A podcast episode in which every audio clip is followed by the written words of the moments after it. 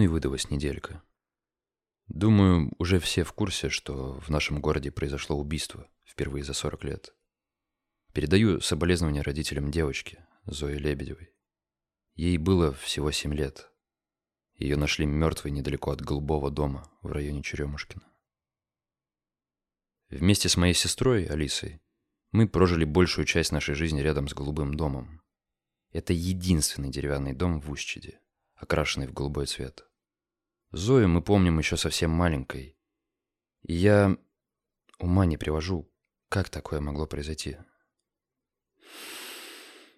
Сегодня мы не будем обсуждать аномалии, кроме карусели огнива, и окунемся в историю смертной казни в Устчиде. Мы все прекрасно знаем, что убийство в нашем городе карается очень строго.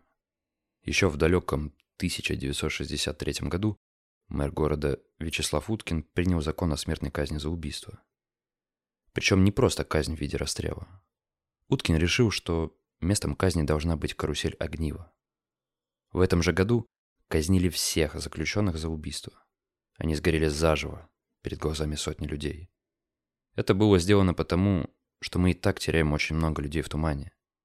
И вся надежда была лишь на страх тех, кому хотя бы раз в голову приходила такая ужасающая идея.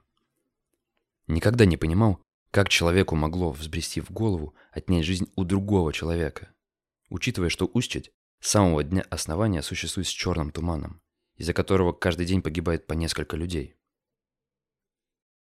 Вячеслав Уткин также нанял съемочную группу, чтобы те сняли казнь убийц на карусели огнива. Эту запись показывают в 10 классе и по сегодняшний день. Я до сих пор помню, как нам устроили отдельный урок, посвященный дню, когда приняли закон о казни. Этот день считается напоминанием о том, что мы должны ценить каждого жителя города и уважать человеческую жизнь. Многих, у кого возникали ужасающие мысли, отправили в психиатрическую лечебницу. Не исключаю варианта, что убийства были и в последние годы.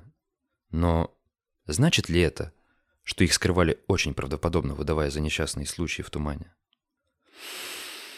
Ух, нет. Надеюсь, все же это действительно первое убийство спустя 40 лет тишины.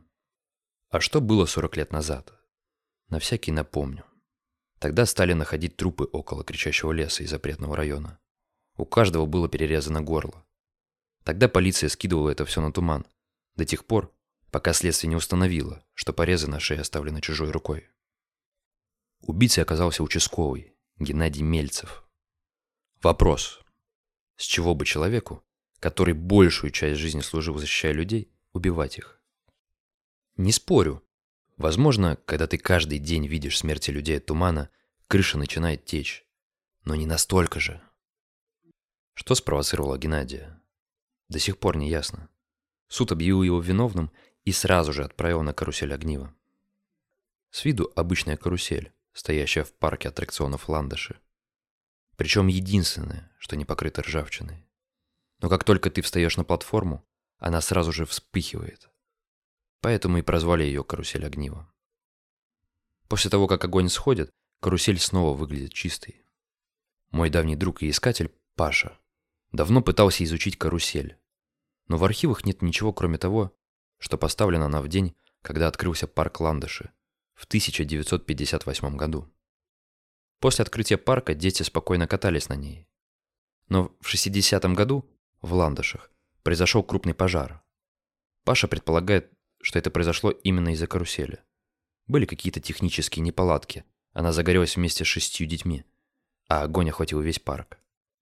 После, если кто-то вставал на эту карусель, она тут же загоралась, и человек сгорал. После этих случаев на ней сгорело четыре человека. Жители очень боятся эту карусель. Ну, да, сгореть заживо не очень приятно. Вижу, вы в обсуждении взбаламутились от того, что в школе показывают казнь убийц. Да, это довольно спорное решение со стороны власти. Но, тем не менее, оно работает. Возможно. Я помню, когда первый раз нам показали запись. Было страшно. Видео произвело на меня такое впечатление, что я даже не думал о каком-то мелком воровстве. А признаться, жвачек в детстве я наворовал вдоволь. Ладно. Что я все о себе? Мне очень не терпится услышать ваше мнение по поводу произошедшего. Как вы считаете, это человек или все же туман? Набирайте номер 275-3488, и вы окажетесь в прямом эфире. Лично я считаю, что это человек. Все-таки не может туман изменить свой способ убийства. Говорю это как тот, кто верит в теорию о том, что туман – живое существо. А вот моя сестра напрочь отказывается верить в нее. Итак, первый звонок. Вы в эфире. Туман или человек? Я уверена в том, что это был человек. О, Лина! Лина мой главный проводник в защитный мир Ущеди. Может, у тебя есть для нас какая-то эксклюзивная информация? Всем известно, что когда люди попадают в туман, они сами наносят себе увечья. А в случае с Зоей раны оказались ножевые. Вряд ли семилетняя девочка могла нанести себе их сама. Так, об этом я слышу впервые. Да, в официальных новостях ты такое вряд ли услышишь. Справедливо. Ну, а ты-то сама чего думаешь? Кому понадобилось убить маленькую девочку? Ну, не хочется ни в кого тыкать пальцем, но, думаю, не у меня одно есть стойкое ощущение, что это дело рук мясника. Ну, согласись, город, чел реально подозрительный. Ну, да, мясник своеобразный человек. Ну да ладно, спасибо за ответ, а мы двигаемся дальше. Здравствуйте, вы в эфире. Привет, это я, Илья. Я знаю, кто убил. Это запретный район сделал. Все всегда про туман говорят. Чуть что, сразу туман. А про запретный район никто не говорит. А там все происходит. Там аномалии, там разное. Я все Но видел. Черемушкина, где голубой дом, далеко от запретного района. Как это вообще связать? Да просто. Может, голубой дом дошел до запретного района. А может, запретный район до него добрался. Там аномалии разные бывают. Там такие, про которые никто не говорит, про которые никто не видел. Да. Тихо. Замолчи. Замолчи. Там аномалии разные бывают. Всякие. И дети туда часто бегают. И Зойка могла туда бегать. И Зойка туда побежала. И я туда хожу постоянно. И всем надо сходить. Сходить... Да уж, Илью просто не остановить. У него всегда самые интересные предположения, и все почему-то связаны с запретным районом. Туда я, кстати, никогда не ходил, да и искатели побаиваются. И вам не советую. Итак, здравствуйте. Я считаю, что это все же туман. Ну какое убийство? У меня вон соседка недавно померла от тумана, потому что каблуки надела и пошла. А я ей говорила, не надевать их. А можете представиться, пожалуйста? Светлана Борисовна, Гор, ну ты что, не узнал? Так вот, говорила я ей, чтоб не надевала эти каблуки сраные. Нет, взяла да пошла на свидание свое. В итоге не добежала до места общественного и все. Так что жалко девочку, очень жалко, но детишки-то у нас самые незащищенные, слабенькие, не могут быстро бежать. Да, дети и вправду плохо защищены, хоть их и стараются впускать в укрытие самыми первыми. Но ведь в тумане люди сами себя калечат, а Зою, к сожалению... Ну и что? Туман, аномалия. Ты сам про это все рассказываешь. Мало ли что в нем может произойти, поменяться. У нас давно воспитывают людей так, чтобы никто никого не убивал. Так что вряд ли это убийство. Да даже если оно, то это Женя Мясник все наделал. Только его отец на такое способен был. Да он сам такой же. Я всегда думала, что он... Да, ну, что же. Допустим, что туман может менять урон. Такое может быть. Да, предположение о том, что мясник убийца, самые частые. Даже обсуждение на сайте разрывается. И еще один звонок. Здравствуйте, вы в эфире. Привет, дружище. Не ожидал услышать после всего, что тут сегодня наговорили. Женя? Выскажусь. Позволишь? У нас э, вроде как свобода слова. Ой, Ли, что-то не похоже. Ты хотел что-то сказать слушателям, верно?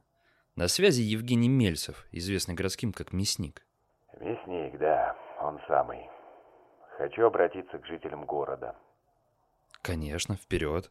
Для того мы и пишем этот эфир. Удобно наезжать на того, у кого был непростой отец. Придумать кличку Мясник, потому что режет мясо каждый день в своем магазине. Ну, подумать шире наши городские не могут. У них два виновника всегда, мясник и туман. А посмотреть друг другу в глаза боятся. Вы хоть раз задумывались, сколько трупов находили? И эти люди могли быть убиты. Да хоть каждый из них. Казнь сделали и все. Психопатов не развелось. Наивно. Э, к сожалению, время нашего эфира подходит к концу. Если у вас есть новые истории и объявления, присылайте обязательно на нашу почту или на сайт. На этом на сегодня все. Берегите себя.